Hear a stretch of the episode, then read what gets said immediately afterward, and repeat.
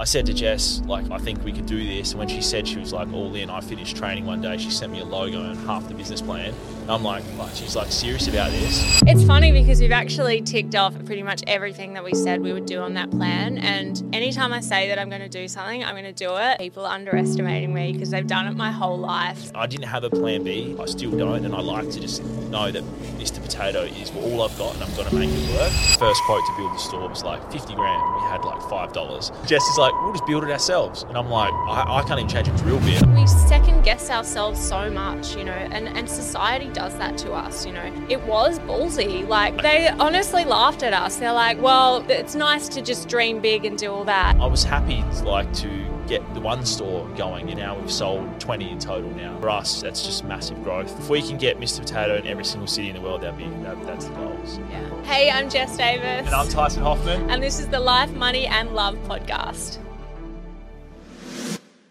Just quickly before we get started, guys, if you've been enjoying the podcast, can I please ask that you consider leaving a five star review and subscribing on whatever platform you've been listening? It really helps the podcast grow. All right, let's jump in. And we got Tyson Hoffmann and Jeff Davies, the founders of Mr. Pot- is Davies? You looked at me funny. That's Davis, right. Davis. Davis. All right, fuck. Good start. All right, Jess, let's do that again. Jess Davis. Uh, no, the, the founders of Mr. Potato, which is like your modern spin on the traditional baked potato, like a healthy uh, option for your fast food uh, restaurants. Now, I'm going to put you on the spot. First question, guys. It's a serious question and something I'm seriously invested in. Yeah. I saw that new, new- Mr. Potato Newtown store pop up a couple months ago, and I was so excited, and it still hasn't opened. Give me an update. When, when is this opening? Oh man, there's been. Ooh, Yeah. you go ahead. Well, literally should be open in like three weeks from Oh, now. genuinely? Yeah, yeah like Genuinely. the build just started last week, but Yeah. we didn't realize how like intricate the process is in Sydney getting like DAs approved and it's in a heritage conservation area. So you've got to go through all these approvals just to change just the change paint the on the paint, outside. it's yellow at the front. To change it to white has been like a three month process. And it looks Like- horrible at the But they, moment. they so just we're did that before, you know, they just renoed it Yeah, before. and Yeah. they they chose that yellow to fit the area. Ah, but now yeah, we want to change it to white, and we had we like pink and green like this. We Yeah, had yeah, tiles yeah. kind of. They want them uniform, neat. It's just how they want it to be. So Yeah. just getting approvals when I think there's like a thousand other people in Sydney trying to do things as well. It's oh, like month the delays. so- process is just a nightmare. But anyway, we're we've got the DA now, so the It build was supposed to be started. open in like August. Yeah, that's what I was like, now what's going on? Can we get open before Christmas? Is the plan. So yeah. No, Um, f- first of December is like when we're going to open the doors, do like a soft open at this stage, and then it's going to be like a grand opening on the seventeenth of December. Yeah. I Yeah, think. free Spud Day, so everyone There we go. get I'll down be there. Yeah. I'll be there. I, Yeah. For what it's worth, I think you've picked a good spot for Yep. your type of product in Ah. Newtown. Like we it- did a it lot of re- we really did a well. lot of research, and we try to see who's doing really well with the similar concepts. And we were going to pick Bondi, Parramatta. We were going to pick like North Sydney. We found Newtown seems to be the spot to do the first one and, and to do it well. We think this will be it. Yeah, it was funny because the franchisees that have actually got that store, they didn't want to do that location because they, the, the- yeah, the reason was is like Guzman Gomez and Yeah. El Jannah are so busy that there's no way that we'll be that busy. And we were like, guys, it's actually really good that they're pumping. Yeah. And they're hmm. like, oh, then they were kind of little, they shied away from it. Well, like it's a good thing that the businesses Oh, there for are sure. busy. Like I was like, they're now gonna their- their customers will find out. who we Exactly, are. yeah. And especially as like your first one in, in Sydney, what an awesome opportunity. It's Yeah. such, you're honestly not going to find a higher foot traffic area than Newtown. Like Yeah. genuinely, 100%. Yeah, so nice. I found We're that I came, excited. I came down here last last night for dinner just to have a look, Mm. and I went to a little place called I think it was a little Ital- Italian restaurant called the Italian Bowl or something. Uh, Yeah, famous in Newtown, Like, yeah, yeah. pump- like I'm talking like 70 people. They pick- line up and they're just flowing, flow. I'm like, Mm. wow, this is the spot. So fingers crossed. We're hoping this goes. Well, really like there's um there's across the road there's this little random place like it's like a Mexican sushi slash taco Yeah, fusion, saw and it. I thought that was such a weird idea. Yeah. But even they're doing all right, so Oh, I think that's with you, you guys will do pretty good. well. Um, Yep. so yeah, I'm really keen for that because I think it's going to be such good food, and I'll get into kind of more of the Mr. Potato stuff with you guys and how that all happened. But I think to do that. Um, we got to rewind a little bit, talk about where you guys were in life before, what you guys were doing, and then obviously how you met and, and how that turned into the business. But can you both tell me, I don't mind who wants to start first, what you Go guys ahead, were Jesse. doing in, in in life before um, before Mr. Potato and this whole journey? Um, well, I was literally model- modeling, sorry, for like probably 15 years. So I started when I was about 14. I moved to Sydney completely alone when I was 16 years old. Um, started the journey from there and then kind of went on the overseas circuit. So um, I actually went all through Asia first of all, um, then over to Europe, did some time in America, um, got to work with like insane, amazing brands and things like that. Um, but then came back to Australia when I was about 21 and just wanted to have like a sense of normality to my life. Um, you know, so I went and got a job, just a normal job. I was actually I was working at Rentlow. Do you know what Rentlow Rentlow, is? no. She like, tells me about it. I haven't heard of Rentlow. it's though. like a place where you can go and like hu- basically rent furniture and um. Like What's- where was this? Back in. Sydney again, In or- or Adelaide. So I Adelaide, went back. I went fully back to Adelaide to be like a normal Adelaide girl, and I think I lasted probably like a year there. I got into like a relationship, which was like my first serious relationship, and then about a yeah, probably a year in, I was like, I'm I'm destined for more. Like I'm not. I'm just. I'm not cut out for this. Just like nine to five lifestyle. Like I really. I knew that I wanted to do something different, and I actually launched my first business. I think at the age of 21 then Wow. um, which was in the modelling industry. So I actually was running a model search. So it's called Australian Super Supermodel of the Year, and um, so the production was running in Australia for the first three years, and then as we were talking before, so I got on a plane one day and went on a holiday um, to Bali and went with some friends and literally ended up staying three years. like, What was it about Bali that made you stay? I don't know. Like I'd been through a breakup, and it was just one of those breakups where you just can't let go, and you know you just keep going back to each other, and it just got to a point where I was like, I just need to escape from all of this. Like it was impossible for me to kind of date in Adelaide or in Australia without like someone going, oh, Yeah. you know, it, it was just really frustrating. Yeah. And so yeah, ended up in Bali, moved the business and the most of the production to Bali as well. So we used to fly like 20 models over there every year, shoot like video content, photos and stuff for a week. They do events and like runway shows. Um, and I did that for seven years in total, that Wow. business. Um, and then how old was I? 28 when I met I You? was- what's the what's the age gap? Four years. Four years. Yeah, I years, was yeah. 24. Yeah, so you're 28. yeah, Yeah. so 28 years old. I was actually back in Adelaide. Um, another one of those times where I was like, okay, I've done Bali for three years Yeah. now. It's you know time for me to go back home and have a bit more normality. And yeah, met met Tyson. We'd met a few times over the previous years through like mutual friends. If I was ever visiting back home and stuff. Never liked each other. Yeah. Like, I I put Jess under the stereotype that she's like, she's a model, she'll be materialistic, she might be down to earth. And I was like, it's my fault. I shouldn't have done that. But I just thought, no, I won't want a bar of her. That's what I thought. Yeah. I didn't even know her. I saw her on like Yeah, Instagram. make those quick Yeah. judgments. It's just s- silly of me, but I just put her in that basket. And then, um, yeah, one of my friends, like this is how we met. One of my friends was modeling for that model search that she was running. He was a really good friend of mine. He is a really good friend of mine. Um, he said, "Oh mate, like let's go to this bar. I'll pick you up." And he picks me up, and he he calls past Jess's house because he was. I think we're going to do the G-rated version of this story. There, So there's another call- version, but he, we'll. he calls past Jess's house. I mean, feel free to spice it up. Nah, As much as you yeah, want. I'll, yeah, I'll say as much as I can. well, he, he first of all, he- our mutual friend picked him up in my car. So like Um, my mate didn't have much money at the time. He rolls up in this Audi into the like the, the sunroof up, and I'm like, bro, whose car is that? He's like, it's my man. Get in. I was like, it's not fucking your car. There's no way it's your car. And we're driving. I was thinking, whose car is this? And we pull into this house. We roll up. Um, me and my mate. Um, we're about on the way to the bar. And he had to call into his house, and it was Jess's house. And I was like, we're sitting up the top of the stairs, and Jess walks up the stairs. Was like, the hell are you doing here? And I was like, what the fuck are we doing here? I don't know. Yeah. Um, and then me, we all got in the car, went to went to this bar in Adelaide called the Mosley. We're walking up the stairs. Keep in mind, I've got her in this basket as like materialistic and like blah blah blah. We walk upstairs and Jess goes, "Oh, I've lost my card. I don't have my wallet." And I bump my mate. I'm like, "Fuck this girl, man." She's like saying she doesn't have her purse or No, whatever, you know. But, j- literally really, my mate lost her card because he used it to buy something. So Yeah. to actually was truthful. We roll up to this club. Uh, oh, it's, a, it's just a bar. And my two mates left early, like within five minutes with girls. They left. And I was like sitting next to Jess. We're still not even talking or anything like that. And Jess's friends like, oh, this is boring. Let's go. And Jess is like, like just out of sympathy, she's like, "We're leaving. Do you want to come or like what are you gonna do?" And I was like, "Fuck, I'm I'm here by myself." I'm like, I guess I'll come. options. You I got the still- sympathy invite. I got the sympathy invite. We, we go back to Jess's um, place. Those like those guys went to bed. We sat on the balcony, had a few wines, and just started talking. And I was like, "Fuck, this girl's actually down to earth. She's mm. not like what I thought. She's lived so like she's lived so many lives. It's freaking awesome." And then from that day, we kind of spent every day together. Yeah. Seven days after that, pretty much, I said to Jess because I was playing professional basketball at the time. I was cooking sweet potato and chicken every single day. It's like, you know, that's what they pump into you because slow release carb, it's good for energy, and you got like a lean protein chicken. So I'm cooking that like all the time. And I'm sick of waiting like an hour for it to cook every day. And I just said to Jess, I don't know how, but I would love to start a healthy baked potato joint. I think it would do really well. I know all of my athlete mates would eat it. I'm sick of getting Mexican and stuff all the time and blah, blah, blah.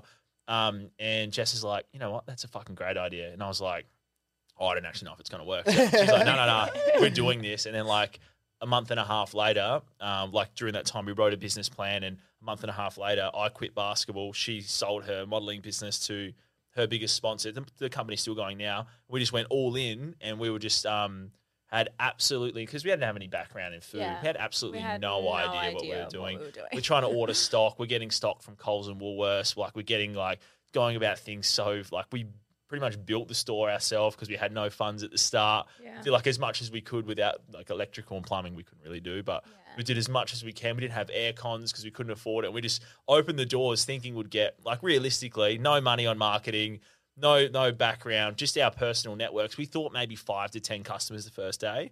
The first day we had hundred people come through. That was And literally it a was line like it's it, it's out cool the to say that, but it's like we didn't know how to handle we like had five, let no alone idea what we were doing. 100. So What, what what what was it? How did you get 100 people there? Like, I what think, did you do? I think like my network's what not that big. I knew a couple of pro athletes. That's about it. I told them about it. Obviously, Jess had a big, bigger following in um, Adelaide. I think it helped heaps. Like Yeah. just they followed the little journey of us building the store and things like yeah. that. So you they- documented that process. Yeah. or not yeah. like really well, but we posted about it here and there. Um, The second store we documented pretty well, but Yeah, and then I also like reached out, which I had no idea the impact it would have, but I reached out to like the local newspaper because they'd always Yeah. done stories on me and things, and they did like a segment in there about us opening, and uh, that was actually after maybe a few, or maybe a week of us being open, but. That we literally had so many people come through from that, and we're like, "Wow, the power of PR, right?" Yeah, yeah, But yeah, big we time. just, yeah, But we- especially in but I think- Adelaide, you I didn't we're all- really know how much of an effect that would have in a, a food business Mm. as well. But like, honestly, Adelaide's a, the hardest market to please. There's only a million people there compared to other other cities. and That's it's not that really many. conservative as well. Like people don't want to go outside of their normal things, and you know. Is there many like vegans and vegos and stuff in Adelaide? Like, Surprisingly, yes. There the vegan, um, the vegan market population and like the re- like just the amount of restaurants and things that cater for it, I think is actually better than Sydney. It's actually been a struggle Really? Yeah. moving here. Um, I mean, we everywhere found our for like places for now, years now. yeah. There's been vegan menus everywhere or vegan Yeah. options everywhere. any pub that you go to, yeah, any cafes, like either you know has a full vegan menu or like caters to vegans. when but we when we first started it, we we wanted Yeah. to cater for vegans. We had options. We thought we got maybe maybe five to seven percent of sales were vegan, like Wow. not that many. But now it's like thirty five to forty percent. Mm. It's not straight vegans. Like yes, there's heaps of there's heaps of them, and we love them. But it's also people that just want to reduce meat for one time. Like they're Yeah, eating yeah. chicken. That's like oh, I just want to not eat beef or chicken one time and just have a vegan meal. And that's what we're finding that people are starting to just do a little bit less of the meat consumption and more of the like the, yeah yeah, eating which is awesome. I mean, which is good. And we cater because we have just as many. Like we have, we have normal cheese, we have vegan cheese, we have normal butter, we have vegan butter, we have we four normal yeah. proteins, and we have four vegan proteins. We got an option for everything. yeah, So yeah. We, um, yeah, that's why we, we think Newtown would pump as well. yeah. Well, Newtown, that's the thing. You're saying there's not a lot of vegan options in Newtown. There is because like There probably is. every second There's person lots. doesn't eat meat around yeah, here. yeah, Um, I want to ask you guys about the build, but before that, I want to rewind. There's a couple of things I want to go ask you about about kind of your upbringing and your childhood, the earlier days. We'll start with you first, Tyson. Um, you mentioned something um, before uh, when I was doing some research on you that you grew up with like a single mother and two sisters. Can you talk to me about what, what that was like? So I grew up with yeah, single mum, two sisters. I have about thirteen female cousins and like uh, two male cousins. I have like three aunties and two uncles. it's all females. So growing up with females, not saying I understand females, but probably probably because no one does. But, It's but pretty more than most, understanding. more than most, I, I kind of get it. But growing up being like the only male, I kind of looked after my little sister as much as possible. My mum was working as hard as she can to try and feed us three kids, and she didn't have a high paying job or anything. We were living like week to week. It just taught me exactly like no offense to my mum or anything. I just don't want to be like that. I wanted to do more and make sure my kids don't know about the money stresses and mm. they, they get fed on time and like there's not that pressure of like going to school and not knowing what you've got for lunch and things like that. Those things are big like drivers for me. Money's not everything, but I just want to make sure that my family and my like like yeah, my family are okay. So Yeah. it's a big it's a big drive for me to make sure that we do well enough that we don't have to worry. So that's what pushes us. But it also gave me drive to do really well in basketball. Like I wanted to provide for my family and do something good, and I was pretty good at basketball. I was tall. I worked really hard to get athletic, and I just made sure. And that was a big driver for me. But um, when Mr. Potato come about, I was kind of playing. I got to the Adelaide 36ers like list. There's only like 13 or 14 people on the list. I was there for like four years. They didn't cut me. They didn't really play me. So I left and I was like, I, want to just put, I'm 24. It's, you're getting, when you, as a pro athlete, if you're not really playing by 24, that's nearly peak. So you got to start thinking after. And I just, I said to Jess, like, I, I think we could do this. And when she said she was like all in, I finished training one day. She sent me a logo and half the business plan. I'm like, fuck, she's like serious about this. And then, Straight onto it. yeah, like 'cause she's a creator, like that's just what she does. And then, yeah, like I just went, fuck. I think if I put all my energy and effort into this, I really can make this work. There's a gap in the market. There's so much Mexican. There's so much other things going on.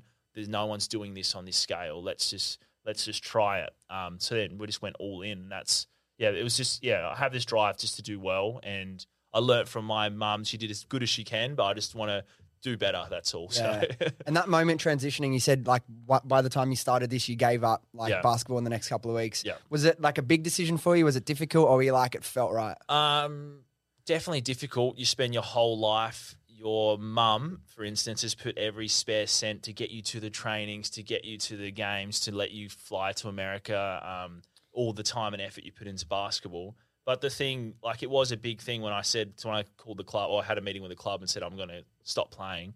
It's like emotional roller coaster. You're like, fuck, is this the right thing to do? What if I actually start killing it in basketball? like, what if I actually just get that, like, become amazing? Like, I'm nearly there. And it was like, it was hard, but I knew that all the things I'd learned from rocking up to basketball, not getting much games, you become super resilient, you become super persistent. I was just like determined to do something, and I knew if I just put it into something else, that, and, and Mr. Potato was the thing that I didn't have a plan B. I, like we, I still don't, and I like to just know that Mr. Potato is all I've got, and I'm going to make it work.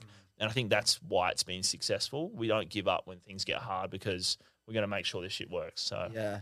And um, one more question before I ask something to Jess Mm. about about your story. There's a, there's a lot that I want to ask you about. But what do you think's the main thing you got from basketball and that that career as a professional athlete? That what attribute or what trait that has served you the most moving into business? 100% resilience. So, like rocking up every single day, getting a game, not getting a game, rocking up to trainings. We didn't get paid, only paid by when you play. So, for four years, I played like 10 games. So, I worked three jobs to be at the 36ers. Like, that's things that people don't understand. They think it's glitz and glamour. The basketball industry is very different to like Oh, AFL in Australia. Yeah, like Yeah. say, the same like- the person on the same pathway as me in AFL, minimum's 100k a year they get. For me, I'm getting paid when I play, so I become super resilient because you're rocking up every day. Everyone in your family's like, "When are you going to get it? When are you going to play, Tice? When are you going to play?" It's like I'm trying to fucking do everything Yeah. to play, but like that just built that resilience. It was hard as, but now in business, when things get a little bit harder, whenever like I've gone through it, like I've been at the lowest lows with basketball, so I can get through it. So definitely resilience for me. Mm. Yeah.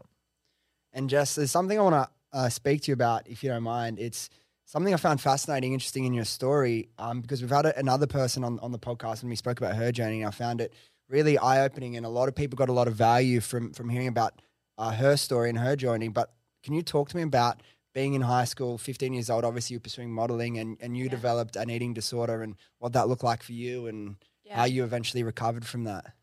Yeah, um, I mean, my journey was crazy. So it kind of all started to unravel around the age of 10 years old when my parents separated and they were married for 30 years. So it was kind of like an out of the blue thing. Um, and so they they went through the separation and it was like never an amicable one. So the property settlement and things actually ended up lasting like seven years. Um, yeah, but by the age of probably like 12, you know, I started to kind of rebel against both of them. Um, they had a really toxic relationship. Like, I still haven't really even seen them in the same room together to this day, which is just crazy. Um, to think that, you know, you can love someone for 30 years and then you just, you know, there's so much resentment and hate. It's just crazy. Um, but kind of all those emotions were playing on me. And because I was the youngest one, I was kind of the go between in their relationship. So, you know, my mum would pass messages through me to dad, you know, or mum, like, oh, your dad's, you know, such a wanker, he's such an asshole, this, yeah. that. Dad, the same thing. Um, and what made things even worse was that my dad actually ended up dating and they're well actually still together now with like one of our really close family friends so it was there was a couple. Um, there, yeah, there was yeah. another couple that they were friends with, and yeah, Dad ended up with the the partner. And I actually always loved her. She was kind of like you know this fun kind of eccentric woman. You know, always yeah, a good time. And I mean, they're still together now, but that happening as well just put my mum into this like massive spiral of emotions as you can imagine you know you've not just lost a marriage you've then lost you know a friend as well so I'm 12 years old, 13 years old, going through all of this stuff in my head, you know, and I'm seeing like the brunt of all of it. Um, and yeah, it just, you know, I had no control over my whole life. And the one thing that I could control was, you know, my eating. Um, and yeah, so around like 14 years of age, I started to rebel. Um, against both my parents. Uh, I think after probably, yeah, at the age of 14, they both had been like, we both had enough of you. Um, and I actually went to live with my sister, who's 15 years older than me. Um, so she became almost like a mother to me rather than a sister.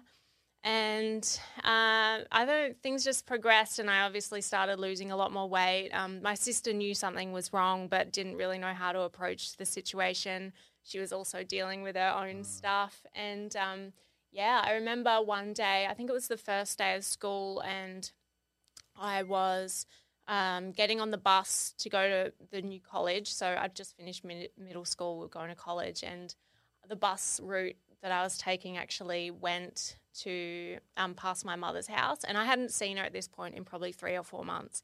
And I turned up at her doorstep, and um, she took one look at me and was like, "Wow, like there's there's something very wrong with you." Uh, went to the hospital, and they um, basically from that day um, admitted me into the hospital for being anorexic. They and I was like, "Oh, you know, it's fine. You know, I'll just be here for a few days or whatever." Um, uh, you know, there's nothing wrong with me. I couldn't see like in my own reflection, you know, how like at the time I was 45 kilos and I'm 178 centimeters tall. So you can imagine I was just nothing but skin and bones. And yeah, I ended up spending a month in hospital, um, which was just a roller coaster of emotions. So I had one of those tubes shoved down my throat, the nasogastric tubes. Um, and that was probably the thing that made me spiral the most because when I, you know, I started eating when I was in hospital because they would feed me food. But you have, for somebody that's so fixated on what's going on into their body and, you know, that control, to have just like a constant supply of something that you don't know what it is going into your stomach, it's just like, it sent me into just like a spiral of emotions. So those kind of first two or three weeks that I was in the hospital, it was just like a nightmare. Like I still remember one day I, you know, my mom came and visited me every day. I think my dad only came to see me once um, because we'd kind of had a massive falling out before that. And um, one day I finally convinced mum to let me out basically She was like okay look gather up your things yeah literally break me out i was like okay we're gathering up all my things um, and then we start to head towards like the exit doors and then all of a sudden the nurses have like caught on to what's happening and the doors just like slam shut in front of us. And was like there was nowhere for me to go. Um, that was it. Like i was like i have to literally face what i'm going through. Like it was like forced me to basically go okay this is enough. Um, and also while i was actually in hospital I was seated next to um, a guy called Ben. He was 12 years old and he had leukemia. and we became like really good mates during this time because he was obviously in there for a long period of time, as was I. Um, whereas all the other people was kind of in for a few days out. Um, and one of the, I think, pivotal moments for me, we were doing like a group session where you have like visitors come in and you know speak to you about you know what do you want to do with your life and things. So um, we we sat down in this group, and the guy kind of asked us, you know, oh, what do you all want to be when you're older? And I I didn't say I wanted to be a model because I was too embarrassed. Um, but I think I said I was I wanted to be a lawyer or something. And um, and then it got to Ben, and he was like, honestly, he's like. I'm probably not to get to be anything when I'm older. He's like, if I can make it to be a teenager, then I'll be happy with that. And honestly, like hearing that, I think was one of the reasons for me where I was like, wow, I have like this amazing life journey ahead of me. And here I am, like literally just destroying it myself.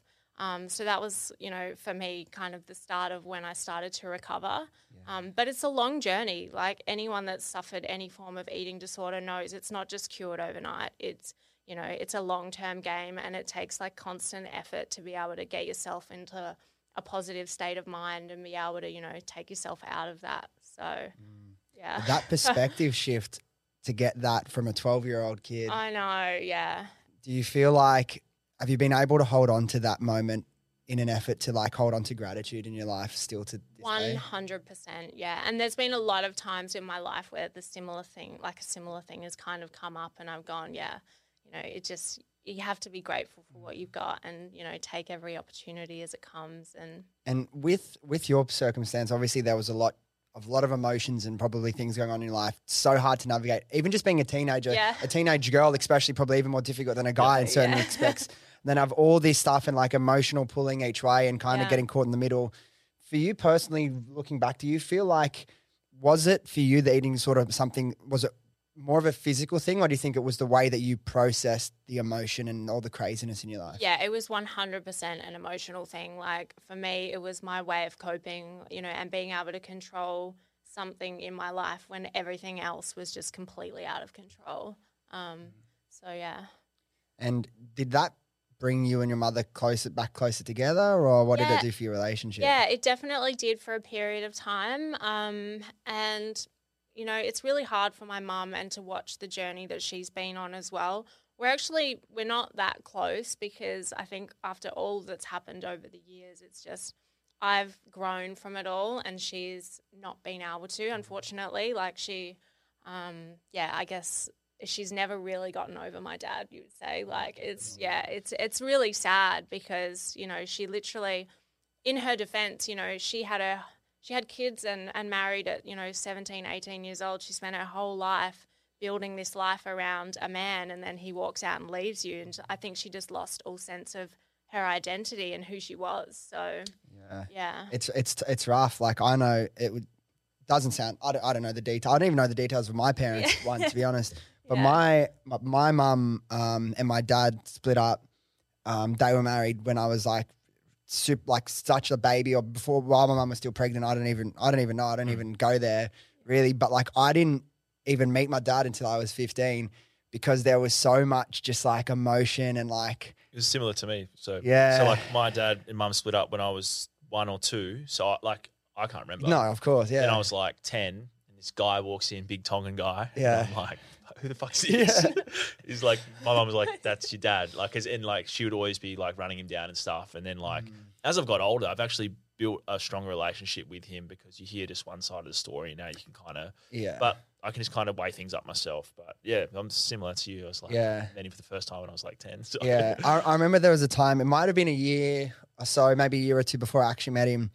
And we are going to meet him but one other time before. I was 15, so it would have been maybe like 13 at this mm. point and uh, I chickened out. I couldn't do it. I got too nervous, and then I looking back, like fuck, imagine how he felt. Like, yeah. Uh, but I, am like, I've got a great relationship with, with my dad now, and it's like, obviously my parents went through their own stuff, but now as an adult and me being me, and obviously I've got half of the, my genetics from him, half from my mum. Yeah, like it's obviously like if it takes, obviously it was there with my mum, and I understand whatever my dad did was wrong, but I understand both perspectives. It's I'm like same, I, can't, I yeah, can't not, you know what I mean? So I'm the same. I'm just like I'm more forgiving as well. I like kind of just work out. I appreciate what mum's done, but like he's still also my dad. Like yeah, yeah, and like my dad was like ten years uh, older than my mum or Same. something like that, Same, and like yeah. I already had like Yeah. I've older s- siblings on, on on that side of the family that I don't really see or anything that are like 10, 15 years older than me, have kids yeah. and stuff. You know what I mean? Same So it's like so it's the same. yeah, yeah.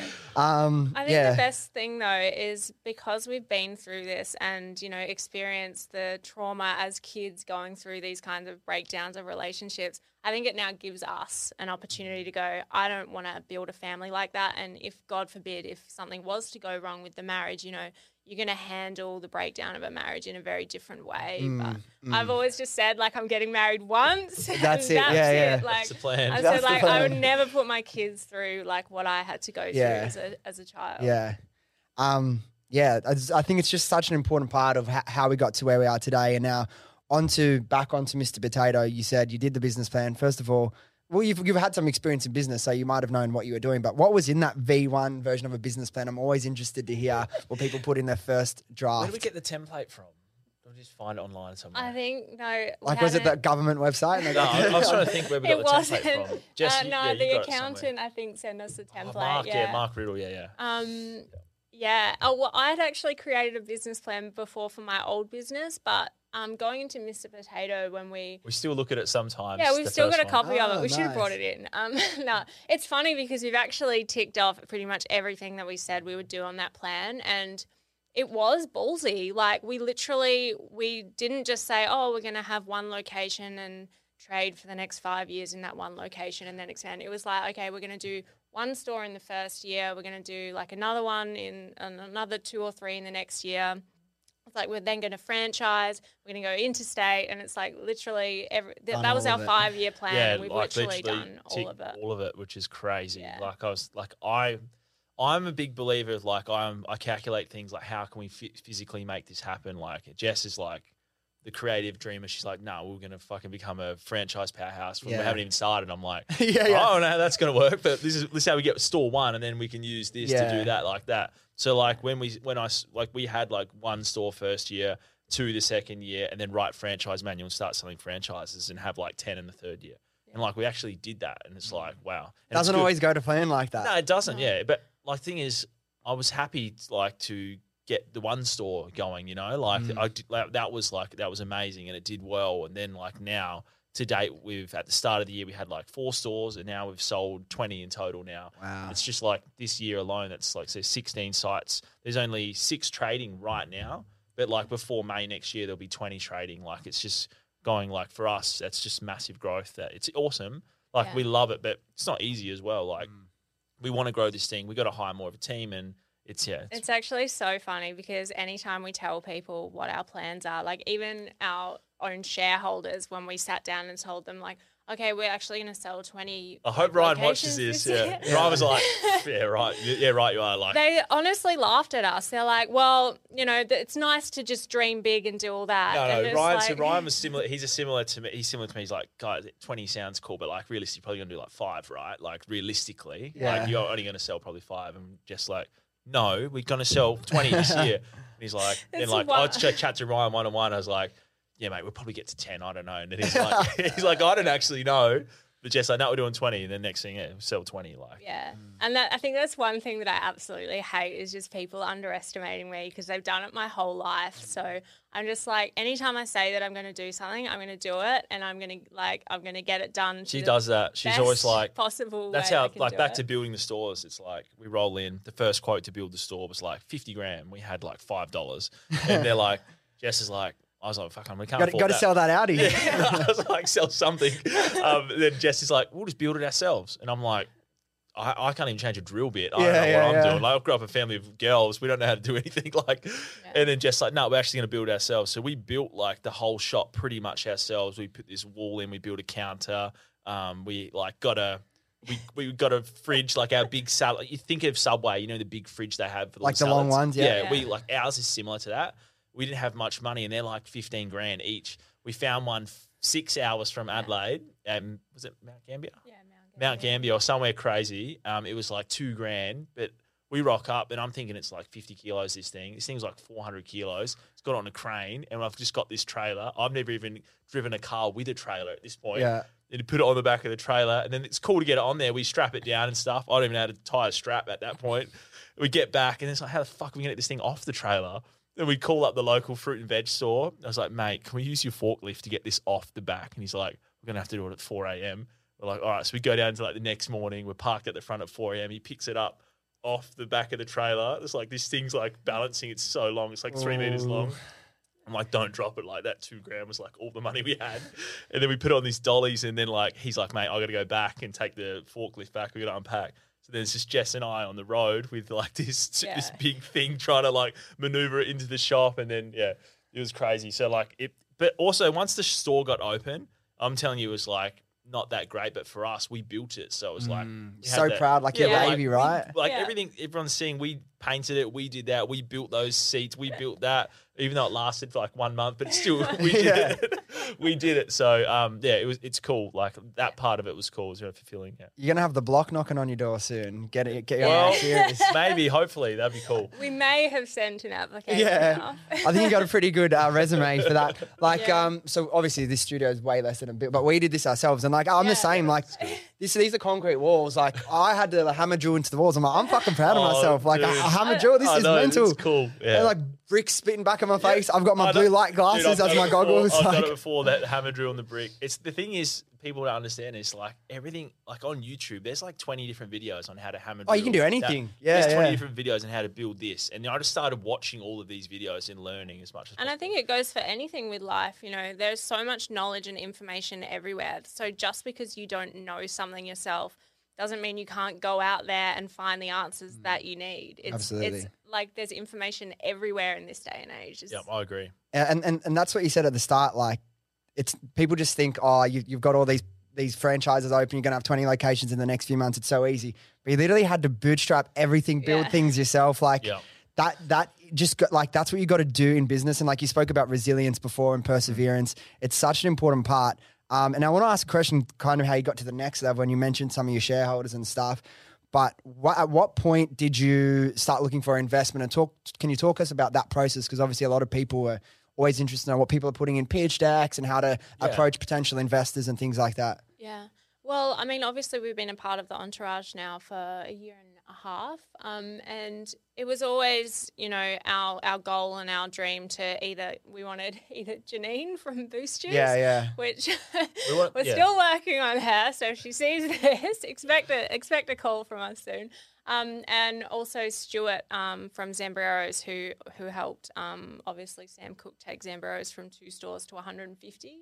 Um, and it was random because we were part of the entourage, and Tyson jumped on just a vision partner call with him, right, just to ask advice. And It was, ended it was more calculated than this. Yeah. I knew he was a vision partner there. I wanted, I joined it so I could chat to him. Yeah. That's what I did. Is this Stuart? Is Stuart Cook, yeah. Yeah. So, Yeah, I, yeah. like, I learned from basketball. You surround yourself with people that have done it before. You can learn from them, and if everyone can grow together.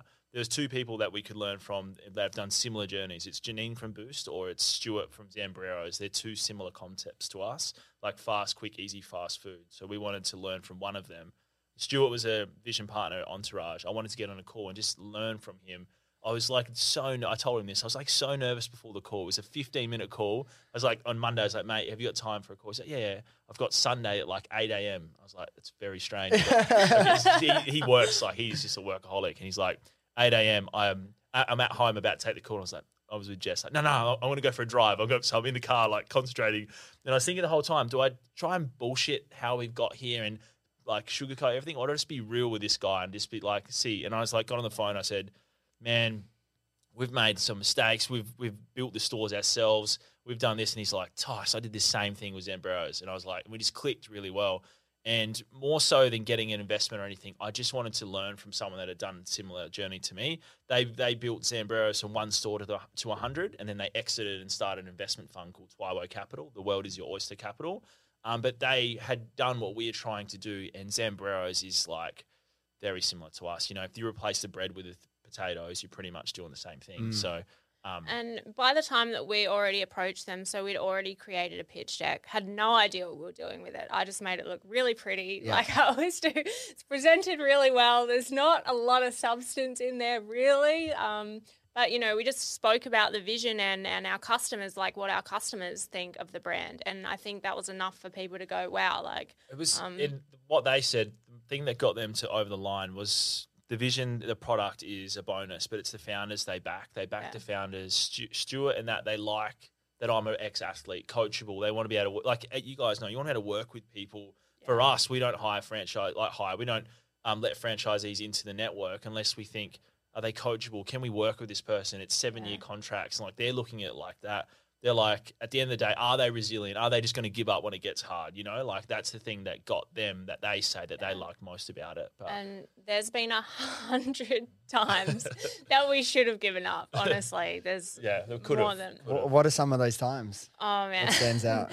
well, first of all, we so we grew this business throughout COVID. Um, so we're you know trying to grow and scale a business right in the middle of a global pandemic, which you know is always going to create and it's, issues. and it's okay if you had a cash reserve right if you have a cash reserve Yeah. you keep things going but when you we've just just before covid started we opened our third store. We put every cent we had into it and then the sales dropped and it was no backup of cash. I'm talking suppliers are getting paid late.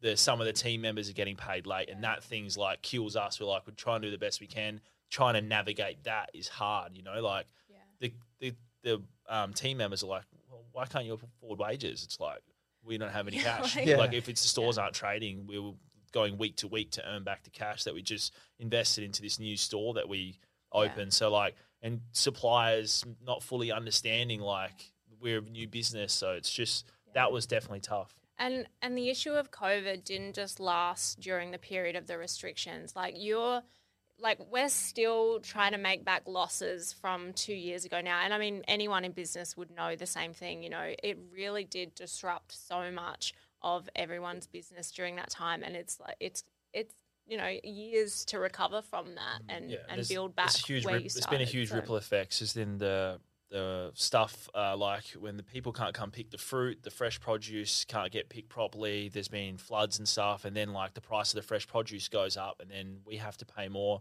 so then we have to do price increase and it's just a rippling effect Yeah. that people don't really understand the Yeah. so that now like our meal like everyone's in the same boat like you have to up your prices because we're paying 20 to 50% more for stock than we used to and it's just like it's all been a ripple effect but But, yeah, but we're still going. Yeah, that's the thing. How do you?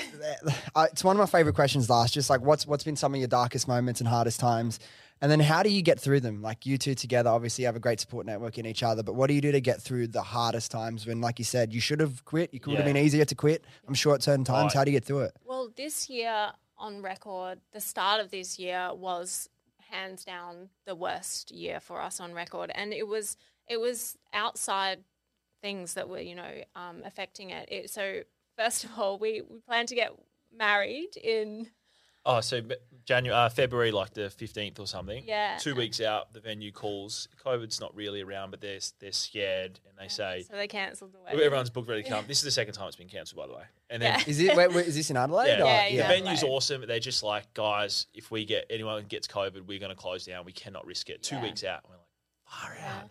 Like the second February time. this year. Yeah, this Were year. we in lockdowns in Sydney then? We were we were open, right? You were you were open, but there was another wave coming through SA, yeah. Adelaide, and Ah, okay. they were just freaking out that it was all going to unfold Yeah, again. yeah. Yeah. Um, also, there was a tsunami that went through Tonga, which is where Tyson's So I'm like building this from. relationship with my dad. Oh, After, first time. yeah, for the first fucking time ever. tsunami goes through Tonga. Um, like it's they said it was like the equivalent to this might not be right, but it's like seventy five atomic bombs at the bottom of the seafloor. Yeah. Is like a volcano thing, and right near Tonga. And they thought all I my dad had um, internet on the island that he was on. Um, he all I thought when the internet was gone, I was like, oh fuck, he's like definitely dead. We all thought definitely would be dead. Um, so there was like a month or so without any communications at all. So it was like that whole time. I'm not super close with him, but like it's still my dad, and I was like in this weird feeling, like is he is he dead? Like we don't know what's going on. No one can get in contact with him. None of us in Australia. All the comms were like completely like wiped out from this tsunami. So like for a month, I was really in a weird position. Like emotionally, I was like, I don't know if he's alive. I don't know if he's dead, and I don't know how to feel about it all. It's all very Like, do I do anything? Do I start like, do I fly there? Do I try help? Do I start raising money through Mr. Potato? Like, what do I do to like? And it was like a very weird thing for me to like, go through. And then what happened? Uh, yeah. Anyway, so, so he was on the island. He got pulled out by a big wave, and then he got pushed back onto the island. Um, and he was about to walk inside. He thought he had a ute on the island. He's like, the water's getting close to the ute. I'm going to move the ute back. And his cousin yells from like back up on the hill. He's like, get get up to the top of the hill. There's a huge wave coming. And he's like thinking, fuck, what about my ute? And he's like, Oh. this is ute that he shipped from Australia, like a kind of like he's like a decent ute that he got there. It's a big effort to get it to this island. This island of like Tonga's island, like 200 islands. He shipped it to this island. It's like a, anyways. He's like, oh, all right, I'll leave it. And as he was walk, like kind of running away, he just heard all of his house that he saved up his whole life to build there, and all the stuff he built just crashed down. And um, no insurance, obviously, it's act of God. Um, and he, they got to the top of a hill, and the whole island got wiped flat. They're at the top of the hill. There was w- bottles of water floating around all night. They stayed there, and then the next morning, the Tongan military or army came and p- picked them up.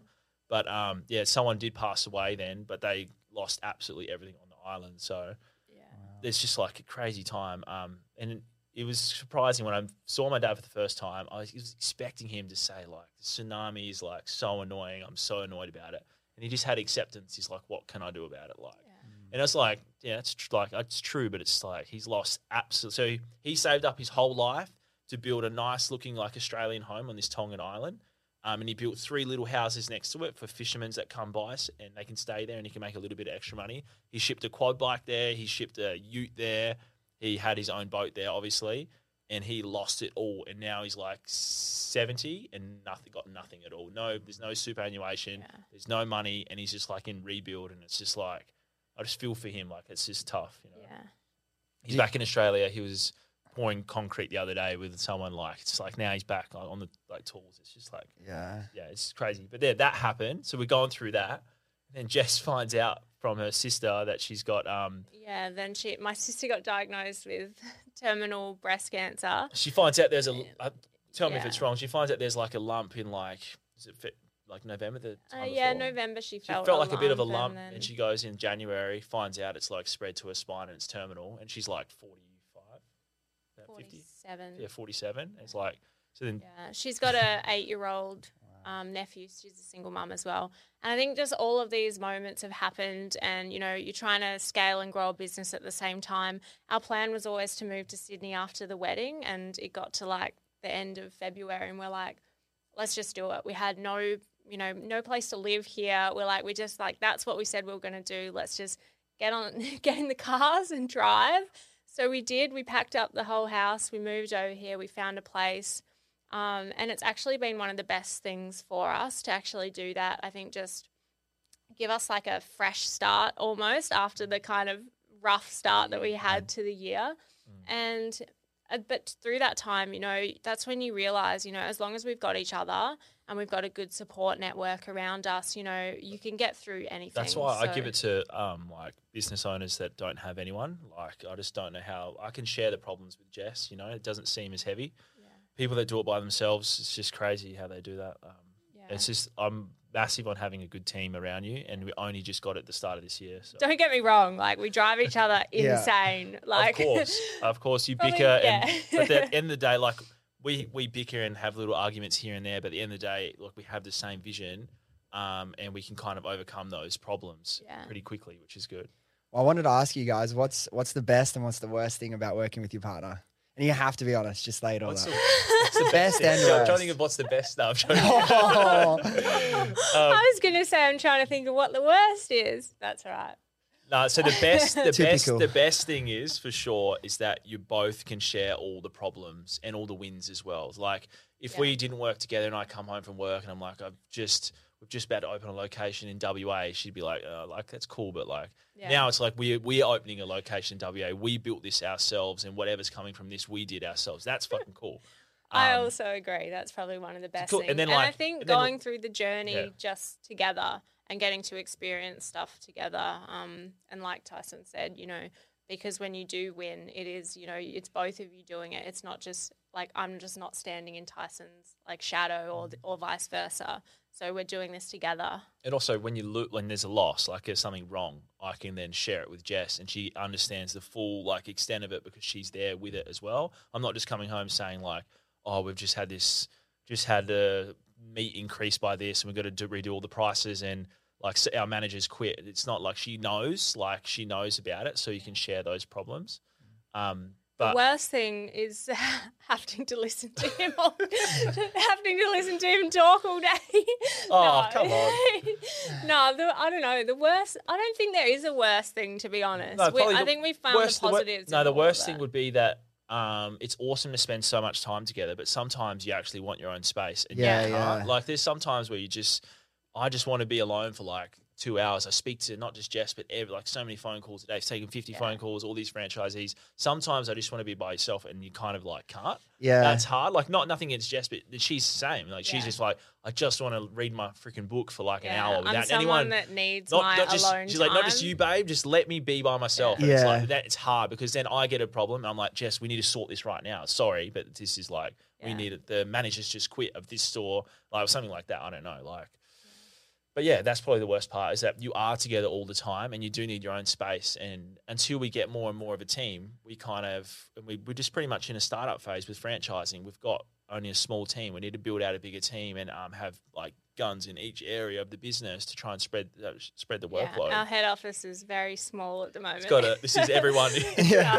no, we've got a plus, couple, a, but plus a couple of extras, but yeah, you know, Yeah. we're just at that stage where you know we are growing and expanding, so a lot of the workload is on us, and we are wearing so many different hats. So Mm. um, we're we're spread thin, um, which was why it was so great to be able to go and you know spend a couple of weeks away and not- Recharge the batteries a little bit. yeah, Yeah. not even that we didn't get to focus on the business for those like two weeks because we were still working. But we got it was, five stores opening before Christmas. It's Yeah. like the busiest Mental time we've ever Yeah. had. Like five different builders to deal with, five different franchisees to onboard. It's like, and that's a lot for us. Yeah. Like, But uh, yeah, it was before. nice just for a change of scenery, just to be in some warm weather because Yeah. Sydney weather has just Work on the been tans, Yeah, as everyone can I'm see. feeling- It's funny because like I've lived in Sydney before, and I talking it up so much to Tyson. I was like, the Northern Beaches is so beautiful. You're gonna love it there. We arrive and literally It's like hadn't torrential stopped rain. raining. it's like flooding on the roads. I'm like, this is Yeah, awesome, Jess. Oh, it's been the worst Since year for weather here. in Sydney, honestly. Yeah. Seri- I was like, when is it going to get better? I honestly hated Sydney for the first month because I was like, I've moved to this. It's just floods all the time. like where we live, it's nice. There's like yachts and you can see all these like cool, but you couldn't even see them. It's pouring Yeah. that much, and I just didn't enjoy it. And then the sun come out one day, and I'm looking around. I'm like, wow, this bad. place is Oh, actually looks awesome. Yeah. Jess is like, I told you, and I was like, no, I didn't Yeah. think it was going to be this Yeah. good. Nah, Sydney, Sydney uh, look, Sydney's home for me. Yeah. But Yeah. like, I think, yeah, I, I love Sydney, but yeah, when you grow up somewhere, I don't think you fully appreciate. Like, Yeah. I've, I've always lived in Sydney. Yeah. Um, but I want to ask you something. I've had business partners and I've had not business partner. I prefer to have a business partner because of the exact reasons you say. You share the highs, you share the lows together, Yeah. and they're just as important as each other because, like, you obviously want someone there and it helps so much. When you have someone, you got to feel like you just, obviously, I'm an ecom, so let's just say it's a website issue and our website's broken or something's not working or stock is held somewhere and we can't get it released or whatever. Like, you can't go to bed if it's your business. If something's broken, you can't go to bed until you fix it. It's like 12.30 at night, 1 o'clock, 1.30. Exactly. To have someone there in those moments, Yep. obviously it like obviously it, it helps so much but then on the flip side it's like okay i remember when i launched the business and we had an in- incredible success like Yeah. dream start like Yeah. I, I, I worked a job it's probably getting like a or corporate my, my business partner was managing a gym Yep. really we're probably earning a thousand dollars a- a week Yep. like working our whole time and then like we made our first million dollars after like three months Yep. and then like you, you tell your friends all these things and it's exciting and then like you can't just I gets to a certain point where like I'm not just gonna t- uh, t- oh we just sold Yeah. five million dollars or ten Yeah. like you, Yeah. it gets to a point like you can and own to have someone along that journey that really understands That how is hard you've had to work for That's and how special it is because I feel like you don't want to always just like because at the end of the day if you keep putting it to someone who doesn't understand Yeah, or we have Yeah. found that that was a that was a hurdle that I like trying to tell even my close friends like about the wins and stuff. After like a couple, it's like they don't understand and Mm. they don't really care. Like they they are happy for you, but there's just there's only like every time you're calling them, you've done something cool. They're not really understanding. yeah then it's like trying to explain to like my family that hasn't been in business before, like we're going to franchise. They're like, well, why wouldn't you own the stores yourself? Like, why would you do that? And then it's just like, not, not nothing against them. It's just they just don't understand. So it's Yeah, just like, neither of our families have been in business before, so this whole journey to them is just you know like nothing they've they've ever known. And so- I used to like this. I used to get so angry at them for the first year. Like they just didn't understand. They thought we were multi-millionaires. Like, like yes, we might have sold. We might have done a million dollars in sales, but that's all gone. Like, and they're thinking there's a lineup of people. How are they not millionaires? They're asking for money and mm, stuff, and it's like. Trying to explain it to them, I got so angry at them. Then I said one day, I was like, "How can I be angry at them? They've never been in business before. They don't understand like, yes, you can, might bring in a million dollars. What has to go out, especially in food businesses, it's at least 90% of that. But then we want to build another store. It's all gone. Like, that's trying to explain that. So I don't, I don't get angry at them anymore. I, so. I, I remember because I'm the same. No one in my family's ever run a business. I was the first. awesome. Um, but it was the opposite for me. Like they were seeing like the success, about outward success about, of the business, and like I don't think they really took it seriously. And I remember because my cousin, someone I, I look up to a lot, and I've always gone to advice. He's six years older. He's he's a, he's a, he's been our finance manager, and he now like works like CFO for for a um. Hundred million dollar business, like really smart, way smarter than I've ever been. But obviously, one of those people that is like more risk adverse and you know managing all that sort of stuff. Yep. And I remember when my business partner left, I wanted to hire someone to um, take over that role, which is like more of the operational and financial role. And I went to see my cousin have a meeting just to go over like the plan for this new role and kind of budgeting and stuff. And, and I showed him the numbers, and he's like, "What the fuck?" He's like. You're actually making pro- like profit. Like, obviously, he did not believe it. He's like, Yeah. I could do this stuff for you. I'm like, are you fucking serious? Like, Yeah. it can work. Yeah. Um, and then yeah, my, my cousin, I ended up hiring my cousin to bring him in, and that was honestly one of the most rewarding parts. That is awesome. Yeah, awesome. and That 'cause- would be awesome. Yeah, and my my my older cousin was like my older brother. Yeah. Because like I grew up with my mum and I lived in a granny flat in my grandparents' house with Yep. my mum, Yep. and my cousin was just down the road. So if I didn't have a uh, my younger brother six years younger, Yep. so it was like me and my cousin for Yep. like six years. So that was a awesome. beautiful awesome. experience. Yeah. Yeah. that- that's, that's It's so freaking funny awesome. that you say that because even when I go to like my grandpa's house now, he'll be like, "Have you got a job yet, Jess?" I'm like- they just don't get it. I'm like, I am the CEO of a national company. Yeah, they like, don't get it, huh? Yeah, CEO it's, and it's co-founder, funny. yeah. It's funny hearing like it's you can't be angry at them though. That's just what they Mm. Yeah. they think. How are you not working Yeah, nine because to five? Like how are you here at three o'clock in the afternoon and not at work? Like Yeah. Yeah, yeah, like yeah. Yeah. but also I was up at four a.m. Yeah, fixing but- problems. And like it's yeah. Yeah. Well, there's there's a question I want to ask you guys. I know it's something I had to learn a lot in the early days and improve because I was 24 and I launched the business green as no real business experience at all, um, and it's something that I've improved a lot on, but it didn't come naturally. It's like you you guys seem like you you a great partnership, but like have you had to work on and learn how to communicate better throughout the problems and the issues and like communicate in a way that you both understand where you're coming from, but it's not. Yeah. Definitely. I think- hundred percent. Definitely. We we just met, so we're still working each other out.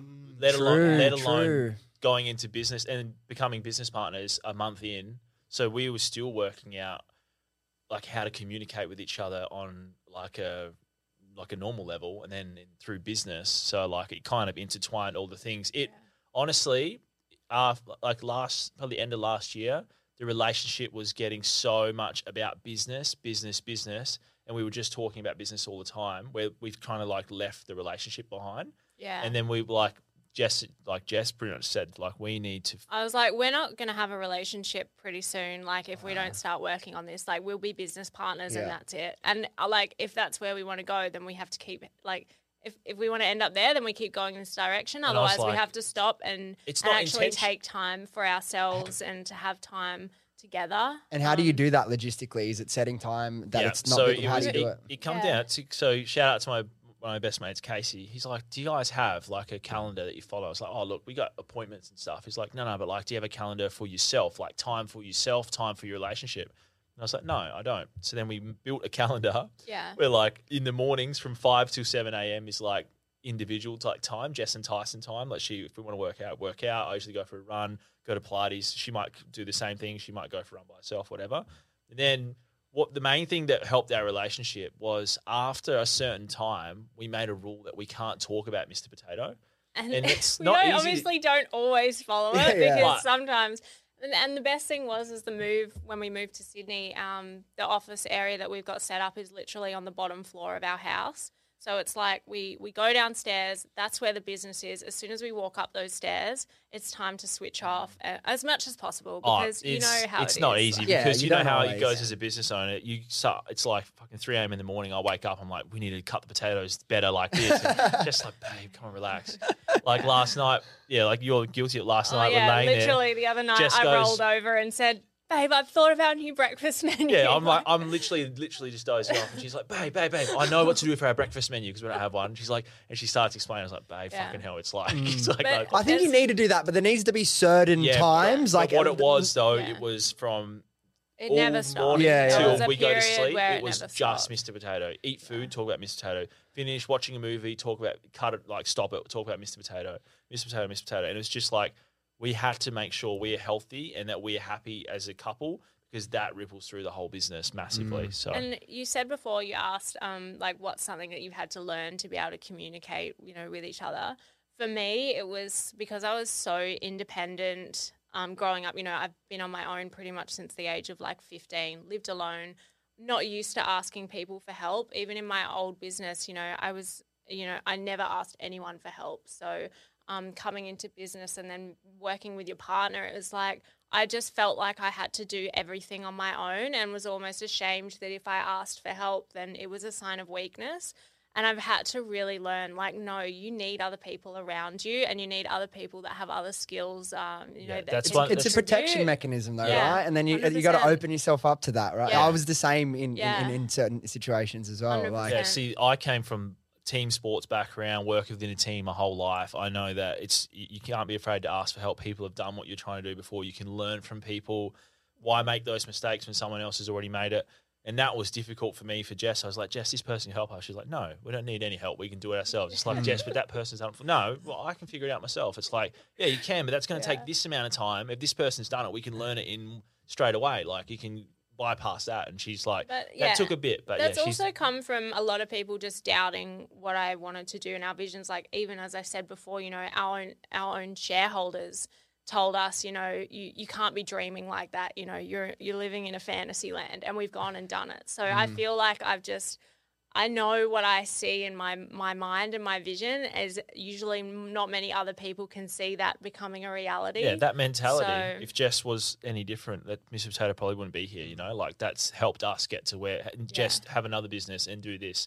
It's just like having a little bit of a balance. Whereas I wasn't a big dreamer, creative person, so I can brush off on Jess now and start to think, well, maybe we actually can have a thousand stores in ten years. Maybe we actually can do it. We've Yeah. done what we said we We are going to do this time. Like that's the plan. the plan is to have a thousand stores in ten years. With like even still, the way you say you will, and you're like, yeah, the Yeah, plan is, it's like you can very different, you know. Like, yeah.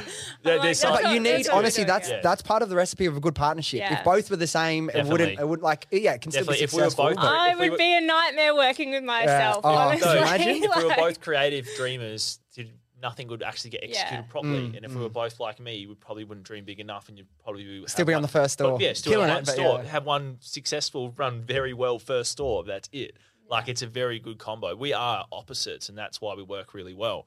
Um, but we have the same vision, so As I always say, um, I'd hate to be a twin. Like I couldn't deal with another person like that. I could not That's deal with another. That's why I don't want to have kids. Yeah, I'm like, yeah. I'm petrified of having children because I'm like, I really like. What if they end up exactly like me? Oh, and I just think back just to your how I karma, was. right?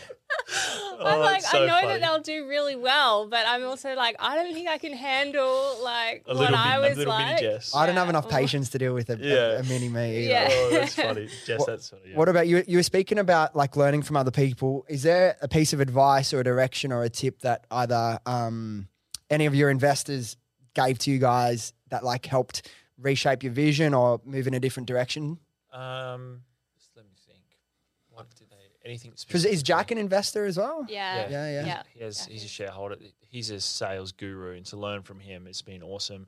He actually helped with our whole sales process for when we get franchises. Yeah. Um, we wrote. He helped us write the process. We spent a lot of time on it. We perfected it, and then that's how we've.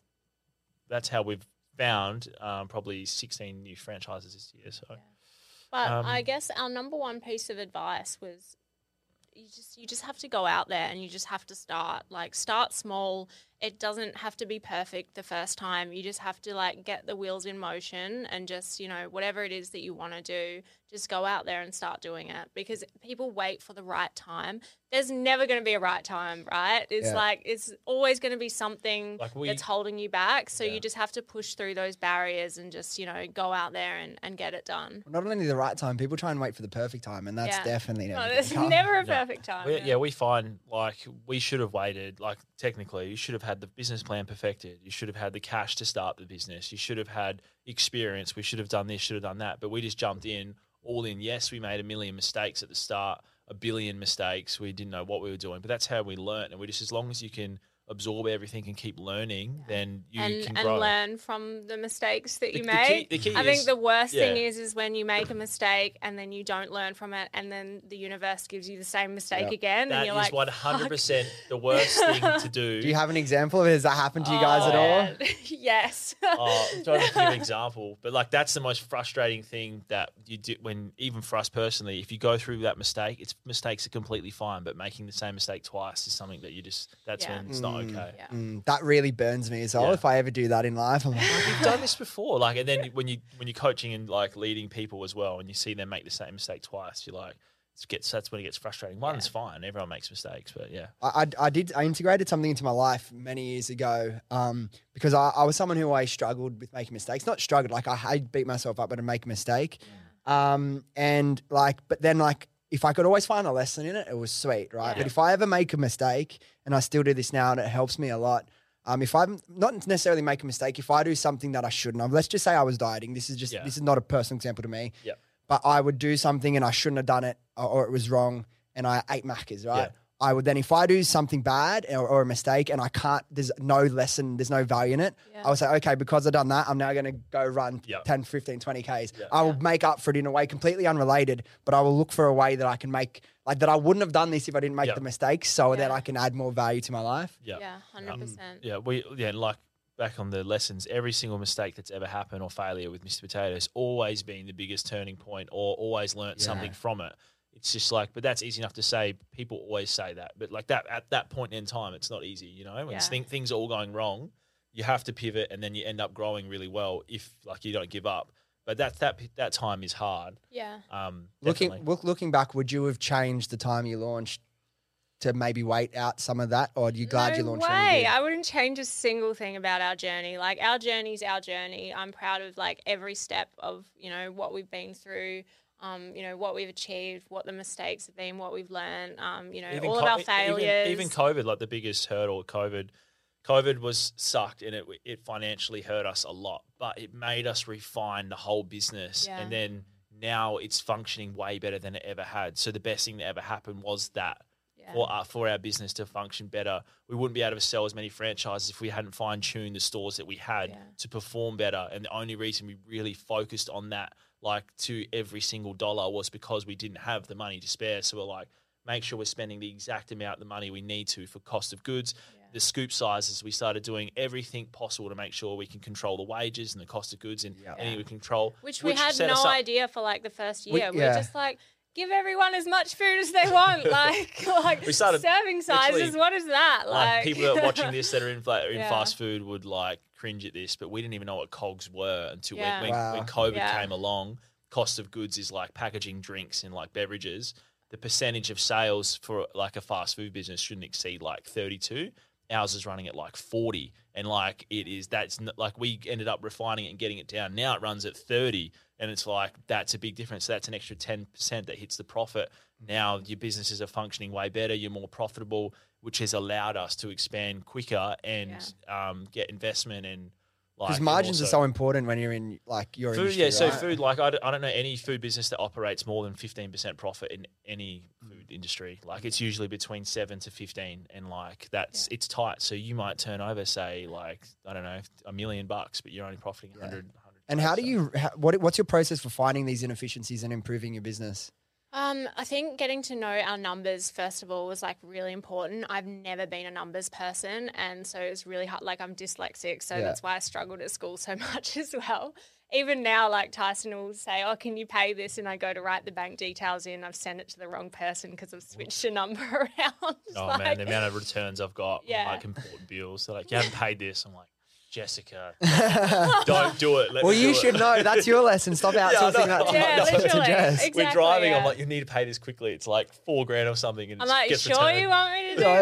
this? Like, babe, just take. She repeats it out loud like three times, still messes it up. It's But like that's just how it goes. But Tyson's like you've learnt so much through Yeah. you know the last especially like two or three years just with you know getting I'm not afraid to ask people Yeah. that have done it before, like what I should be doing or how they went about things. Like, I first thing I asked you was like, what are the cogs of Zambreros run out? What are like, how do they keep it down? What do you, you can do? Where like, so I'm not afraid to do that, and I've always been like that. I'll ask other business owners in our first ever stores in Glenelg, like, how do you guys manage this? How did you do this? And I'm not afraid to look silly because I can learn. They've been, even though they're not doing fast food and they've just got a restaurant, say it's all transferable. yeah So just picking apart and trying to operate as best as possible how other people are doing it as well has just been like keys. And just wh- wh- where do you think you get like your self belief and like your fearlessness from?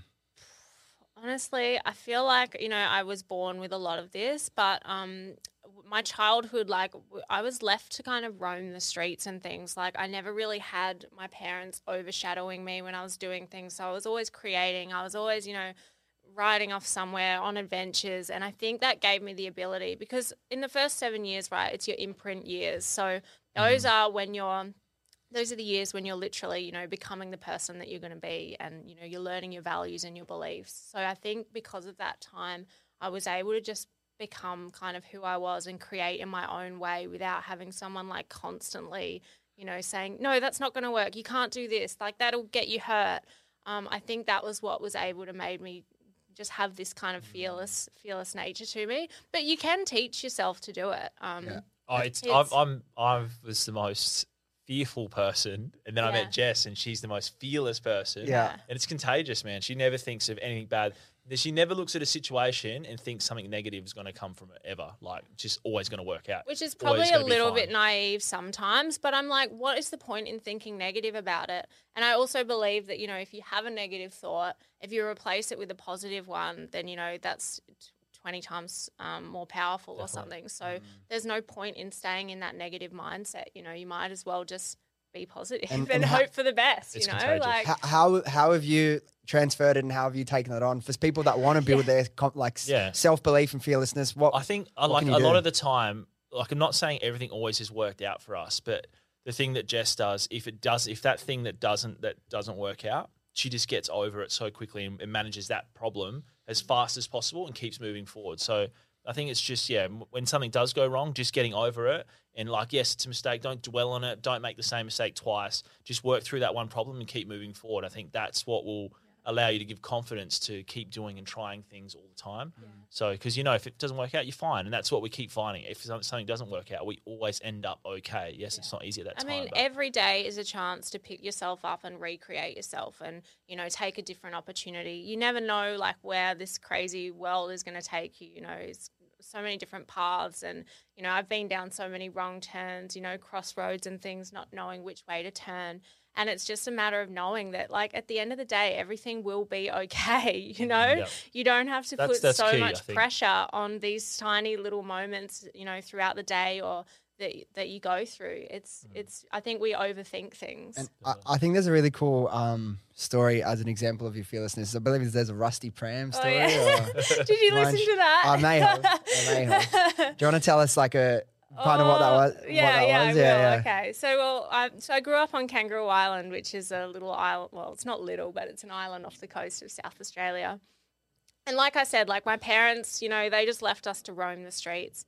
And my brother and I, he was three years older than me. We used to ride our bikes down the big hill that was alongside the house. It was quite steep, and one day we realized that you know it wasn't giving us enough thrill. So we're like, what? What can we get? Um, you know, we'll kind of like fulfill fulfill that. Level this shit up. yeah, literally. how can we make So- this more hard? Yeah, so we've gone into the shed and like rummaged around and found this like old rusty pram, and we've taken it up to the top of the hill. And like me and my brother literally fought over who was going to get in there first. Like that's the kind of shit we would do. Anyway, he won this time, and it was probably a good thing. Um, anyway, so he gets in the pram. He's like, he's, we push him down, and he's like, you know, he starts like picking up speed, like more and more and more.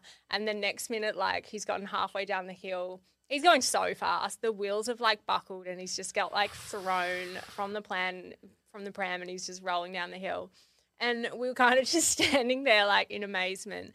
And at that point in time, you know, before we got, we didn't think about the mm. consequences or what might go wrong. It was just like we were following just this natural, you know, instinct that okay, let how can we how can we level this up? Like, you know, And how old were you at that point? Like, I probably was like six. yeah, so still in those early years. That's why it stuck with you. Yeah. Yeah, literally. And and I think that's we second guess ourselves so much, you know, and, and society does that to us, you know. Society says, okay, um, you know, you have to go to school, you have to get a job after that. Um, don't think too much for yourself. You know, here's the plan set out for you. Don't make mistakes because things can go wrong and, you know, you'll never recover from it or whatever.